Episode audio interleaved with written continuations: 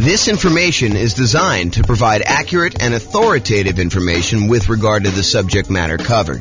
It is offered with the understanding that the presenters are not engaged in rendering legal, accounting, or other professional services. If legal advice or other expert advice is required, the services of a competent professional should be sought. Welcome to the Largo Real Estate Investing and Real Estate Financial Planning Podcast. Learn all about investing in real estate in Largo, Florida, with a combination of real estate financial planning and modeling with numbers specific to Largo. Plus, syndicated, more generalized recordings of live and pre recorded real estate investing classes, not all of them specific to Largo. Be sure to stay tuned after the podcast for a message from our sponsors. Well, good morning and welcome, everyone. I am your host, James Orr, and this is another very short, I anticipate, episode of the uh, kind of podcast series we've been doing for buying a property in the next 90 days when prices are high, interest rates are high, and rents are up, but not quite enough to counteract the higher prices and higher interest rates. And today's class is on something that we've we've mentioned quite a bit. We've sort of talked about sort of not comprehensively, but it's the idea of all the different ways to pay for private mortgage insurance. We're calling it the three strategies to pay private mortgage insurance. Now, remember, in most cases, a lender's going to want you to put 20% down. And you're you may want to say to them, "Hey, listen, you know, I know you want me to put 20% down. However, I would really prefer if I'm going to invest in real estate, to put less than 20% down.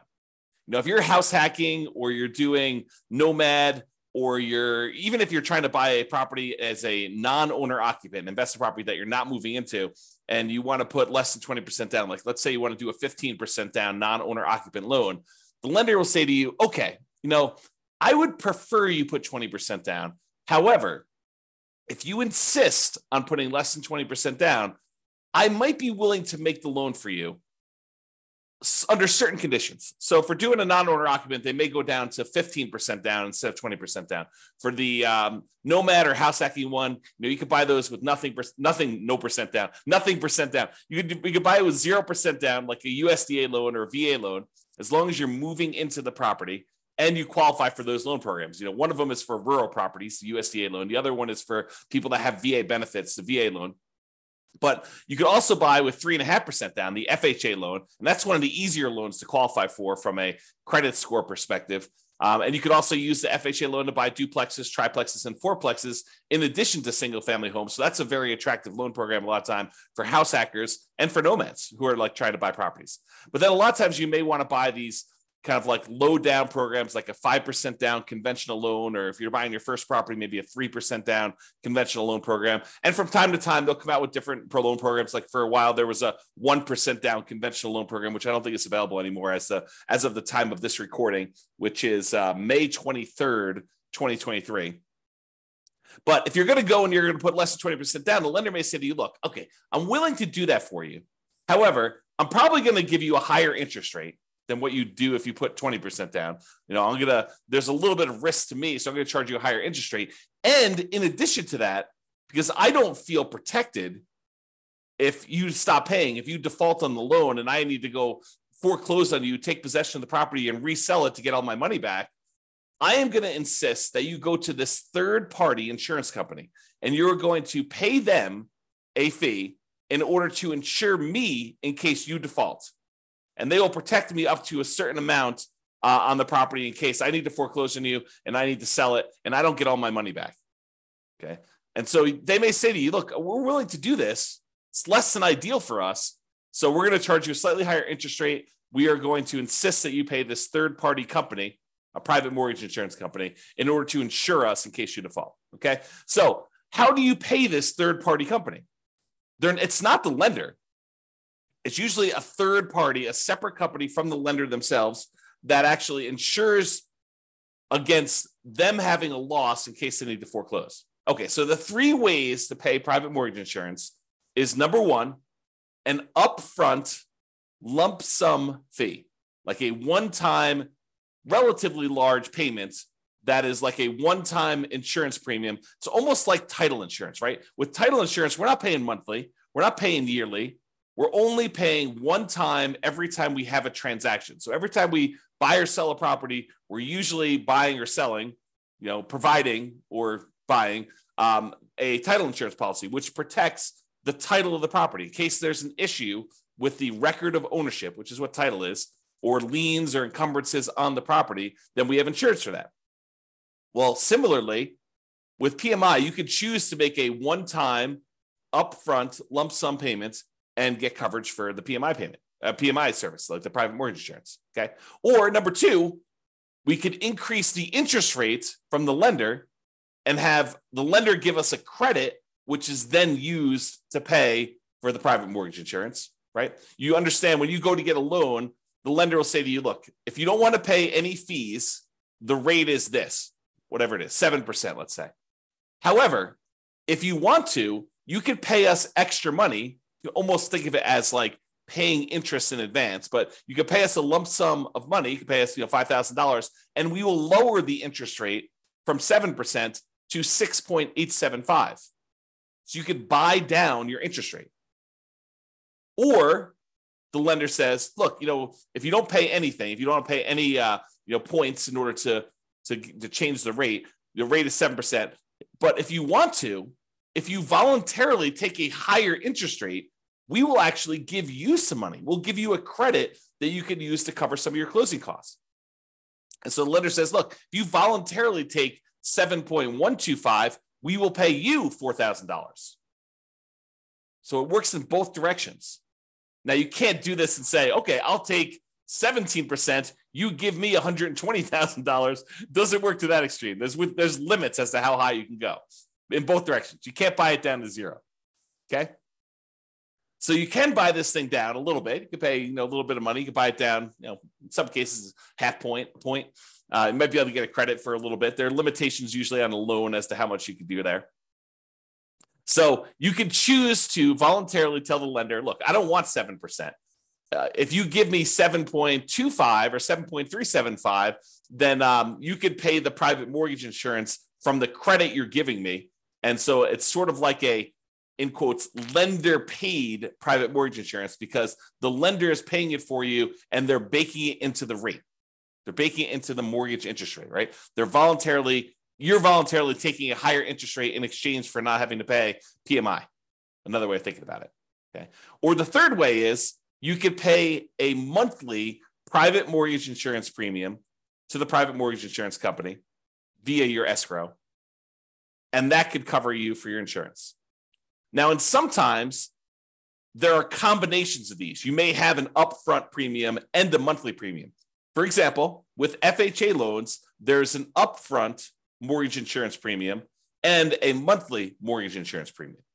Okay. Now let's look at each one of these to kind of go through a little detail. And we're going to talk about the pros and cons of each because there are some significant advantages to doing one way or another. And depending on what you're trying to accomplish and what your plans are with the property, you may want to do one versus another. Okay. So let's talk about that upfront lump sum PMI fee where you just pay one big chunk all at once, one time when you acquire the property.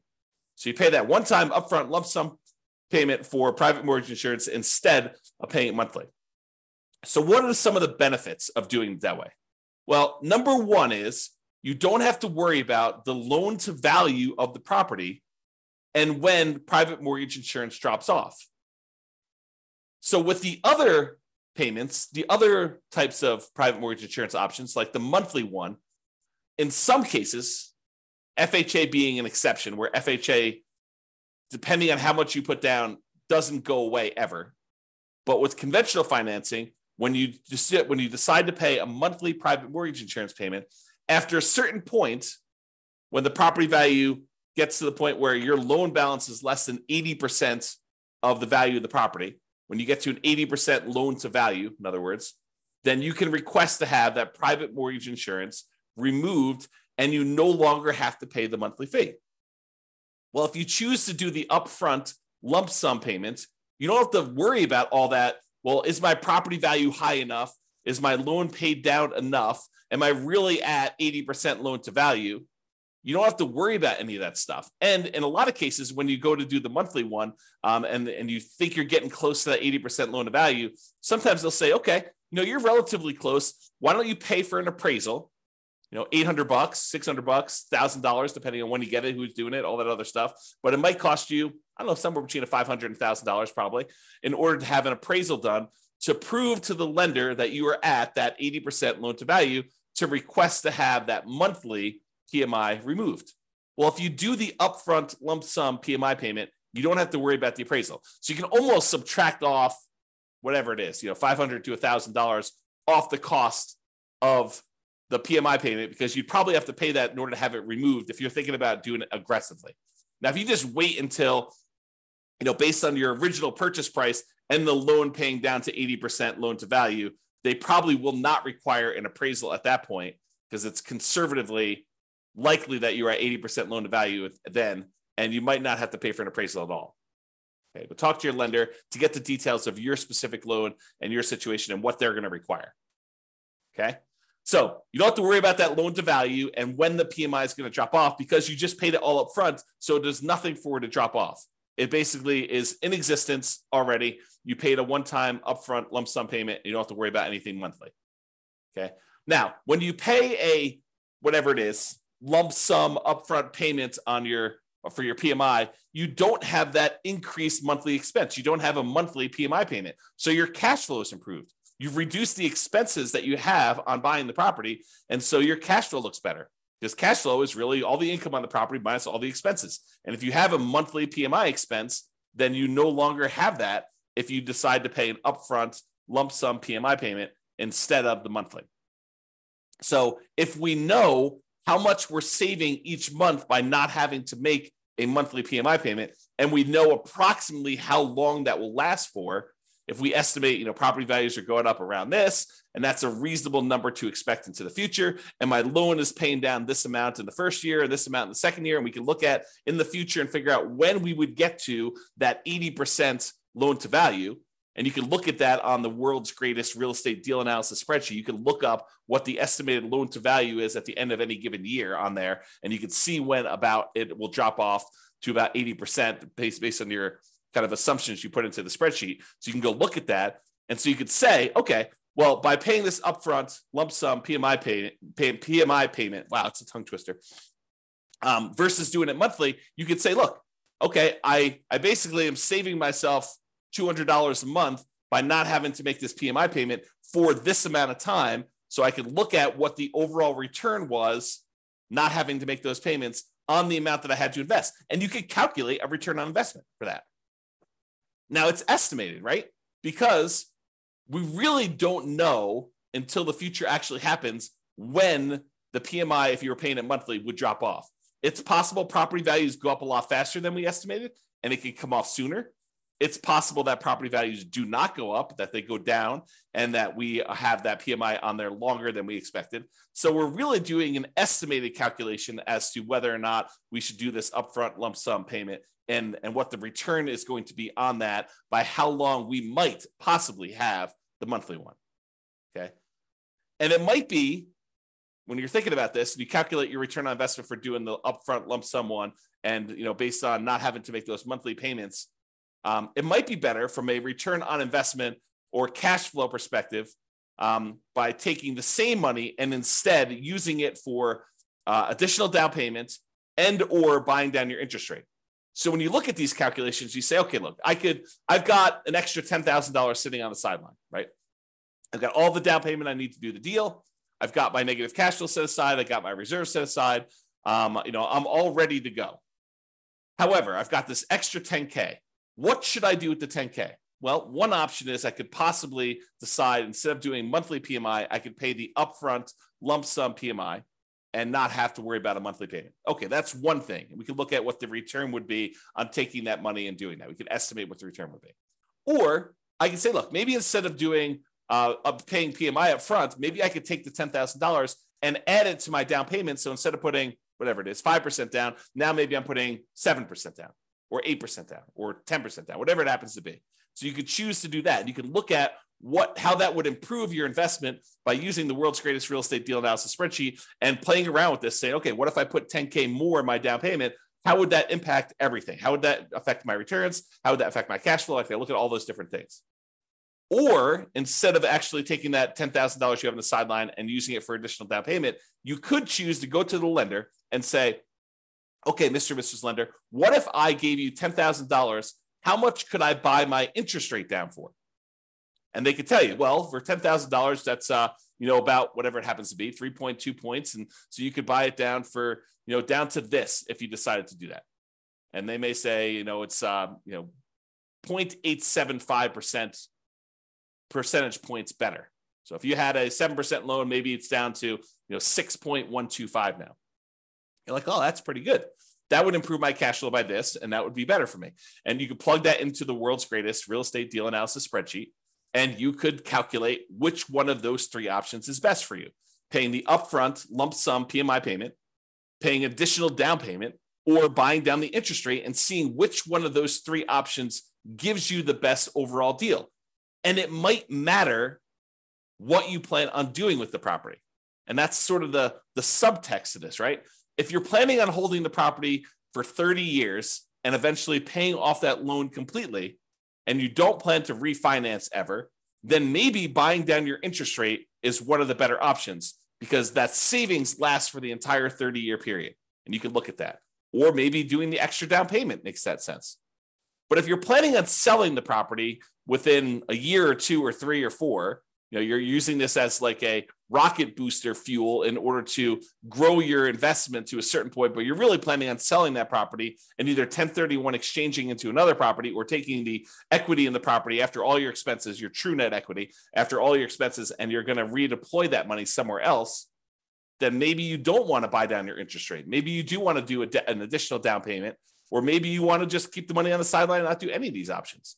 So it's really up to you to decide what your plan is and what is the best use for your money, depending on what you're intending to do with the property. Now, when you do decide to do the upfront lump sum PMI fee, it does not hurt your debt to income, which is one of the benefits. So instead of choosing to have this extra monthly fee on there, the monthly PMI version, uh, which would impact your debt to income, you know, when you go to calculate and qualify for the next loan or even this loan, it is going to impact what your debt to income ratio is for buying the property. When you do the lump sum one, it doesn't. So if you were really close on your DTI numbers, one of the options could be for you to choose to pay the upfront lump sum PMI payment to improve your DTI and get below whatever ratio you need for that particular loan or that particular uh, interest rate. Because sometimes it'll impact DTI will impact your interest rate in some cases. Okay especially if you're high. You get penalized if you go too high. That's what I'm thinking of. All right. So the benefits are don't have to worry about loan to value, and when it pays off, you get improved cash flow, and it does not hurt your debt to income ratio. Now, what are the downsides of doing this upfront lump sum PMI payment? Well, number one is you're paying a big chunk up front. You got to have that money. If you don't have the money, it's not an option, right? And if the market is appreciating very quickly and you have a very low interest rate, you're gaining equity and lowering your loan to value very rapidly, right? Because the market's going up, so your property value is going up. And the lower your interest rate is, the more you're paying in principal on that loan early on. It's lower interest rates actually pay a little bit more in principal payment uh, with each payment that you're making. So if you got a low interest rate and property values are going up, then the spread is increasing quickly. And so your overall loan to value, the amount of your loan balance compared to the value of your property, is actually improving. And so you might not be paying that monthly PMI for very long at all. So in a fast appreciating, low interest rate environment, which we saw pretty significantly over the last, I don't know, five years or so, you know, you may be choosing to pay this upfront lump sum pay up sum payment when you would be paying your monthly PMI for a very short period of time. And so much so that if you're seeing these really rapid increases in property prices, you know, like 10% plus, which we saw in some markets, um, then you, you might actually run into a different problem, which is a minimum that the PMI must remain in place. Some PMI companies may say you need to leave this policy in place for at least a year if you're paying monthly. Okay. And if that's the case, then you may run into that. If property values went up 10% and you paid down your loan a little bit and you put 8% down your loan to begin with, well, a 10% increase in paying down the loan, you know, a couple percentage points, you're already at 20% at the end of the year. So realize that that could be a potential issue. Okay. All right. So that's upfront lump sum PMI fee. What about the lender paid, where you choose to have the lender, you choose to voluntarily take a higher interest rate and the lender gives you a credit, which they then use to pay for your PMI? Well, you could pay money to reduce your interest rate. You could also use it the other way where you pay, you get a credit for voluntarily taking a higher rate. Okay. Now, the benefits of doing this is this might actually be slightly lower monthly amount than if you actually had the PMI payment. When you when you get both payments, they may say, look, you know, your your total payment, principal, interest, taxes, PMI, everything rolled into one is two thousand dollars a month. If you decide to uh, pay the PMI. However, if you decide to increase your interest rate, maybe your payment is you know $1975 so it's $25 a month cheaper as just an example if you decide to take the higher interest rate sometimes it goes that way sometimes it goes the other way where actually raising the interest rate is you know a little bit higher you got to actually price them both out and look at them to see which one is which but what's what's different about voluntarily taking the higher interest rate versus having just the PMI payment be higher. Like let's say, you know, taking the higher interest rate is $25 a month cheaper. Well, the difference is that this new payment, the new higher interest rate payment, lasts for 30 years. However, the PMI payment only lasts for whatever it is, you know, three, four, five, six, seven, eight years before you actually get to 80% loan to value. And that PMI would then drop off with conventional financing. So even though it's $25 cheaper, once the PMI drops off after three, four, five years, once you get 80% loan to value, then actually it may reverse and that may then become more expensive than if you had it the other way. So you got to be really careful about choosing to take the higher interest rate if you plan on holding the property for a long period of time. Because in a lot of cases, it may be worthwhile for you to pay the slightly higher monthly PMI version, knowing that after a few years, when you get to 80% loan to value and you pay for the appraisal and all that other stuff, and the lender says, okay, yep, you're you're below 80% loan to value, I will now remove your monthly PMI payment, and your payment actually goes down by whatever your PMI payment was, 100 or $200 a month. And at that point, it's probably cheaper than what it would have been if the interest rate were, if you took it in the interest rate. Okay, so you gotta be careful about that, about that. Now, the other thing about doing the lender pay PMI, unlike when you do the lump sum upfront one, is it does also impact your debt to income ratio because you have a higher payment. So this impacts qualifying for the loan and it impacts qualifying for future loans because this is now going to count when you try to qualify for the next loan as part of your DTI calculation. So be super careful about you know, doing these things and thinking ahead if you're buying more than one property. Now, if you're just buying like one owner occupied property, yeah, you know, you, you, choose what's best for you based on that. But if you're thinking, hey, look, I, I'm to probably buy, you know, 10 properties.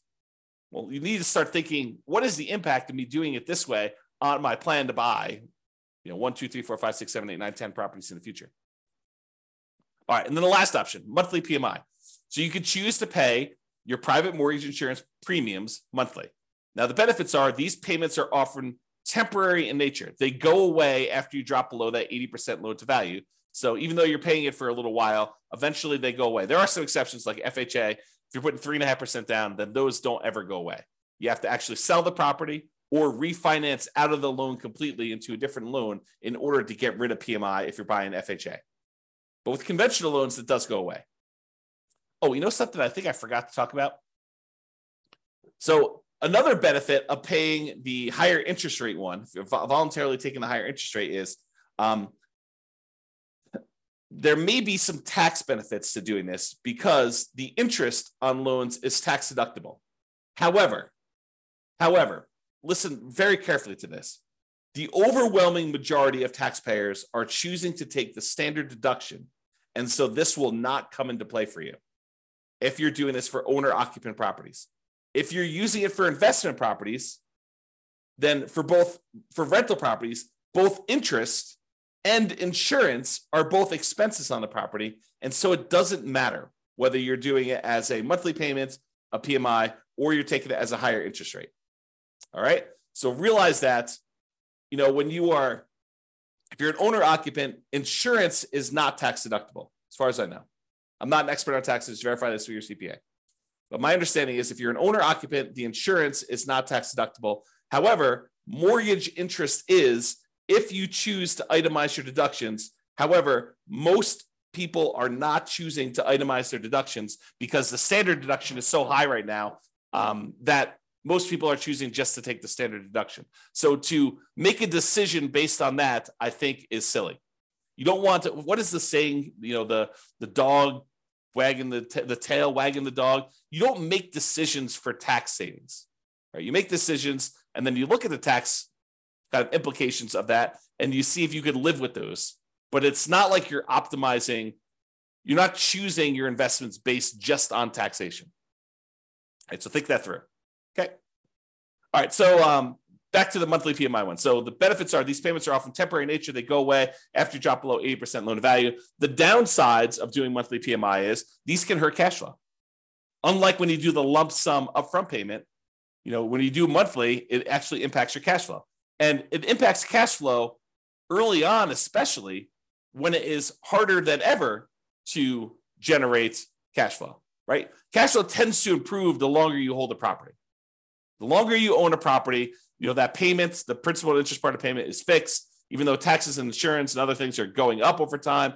Rents are also tending to go up over time. And so the longer you tend to own a property, the better the cash flow on the property tends to be. So it's usually hardest earliest on when you first buy a property. And so that's when you have this monthly PMI payment, which is when it's hardest to get cash flow. And that's when it hurts the most. So that's the trick. Another downside is it does also impact that debt to income ratio when you're qualifying for your loan, and when, especially when you're qualifying for your next loans, at least until it drops off. So when we think about comparing monthly PMI to like taking the higher interest rate, at least the monthly PMI option, except for FHA loans, is going to drop off after some point. And then that DTI will be improved and it won't impact you anymore. But if you do the higher interest rate, that lasts for 30 years or until you pay off the loan. So that's harder. All right. So, in conclusion, lenders prefer you to put 20% down. If you insist on putting less than 20% down, they may opt to make you pay to make the, make they may opt to make the loan but might require you to purchase third party insurance to protect them in case you default. This third party insurance is called private mortgage insurance. It protects the lender against you defaulting. You pay for it to protect the lender because they would rather you put 20% down you are insisting on putting less than 20% down. They're then, okay, you twisted my arm. I will make you the loan. However, you need to actually protect me in case you default. Now, when you get your loan, you can often choose which way you prefer to address putting less than 20% down and paying PMI. You could do this upfront lump sum payments. You could choose to voluntarily take a higher interest rate to get a credit to have the lender pay for PMI, or you could choose to pay the PMI payments monthly and each has its own pros and cons, which we've discussed. And really, it depends on what you plan on doing with the property as to which you should do. And a good lender, and to a lesser degree, less likely, a good real estate agent should be able to talk to you about pros and cons and how this might work for you. Okay. And which choice you should make based on your plan. All right. So that's all I got for you. Hopefully, you enjoyed this class. Now you've got a full understanding of the the three different options for paying PMI and how this all works. Um, have a great day, everybody. Bye bye for now. With home prices up, mortgage interest rates up, and rents up, but not quite enough to counteract the higher prices and interest rates. Cash flow on rental properties in Largo is harder than ever. Book a call with the Real Estate Financial Planner to apply our proprietary 88 strategies to improve cash flow on your rentals. See the show notes for a link to schedule your call and improve your cash flow today. If you're a real estate agent, lender, or professional in Largo that wants to help our real estate investor listeners, consider reaching out to learn about collaboration opportunities with this podcast. We'd love to add more value to our listeners by having you assist our investors buy, sell, and finance their real estate investments See the show notes to schedule a call to discuss collaboration opportunities.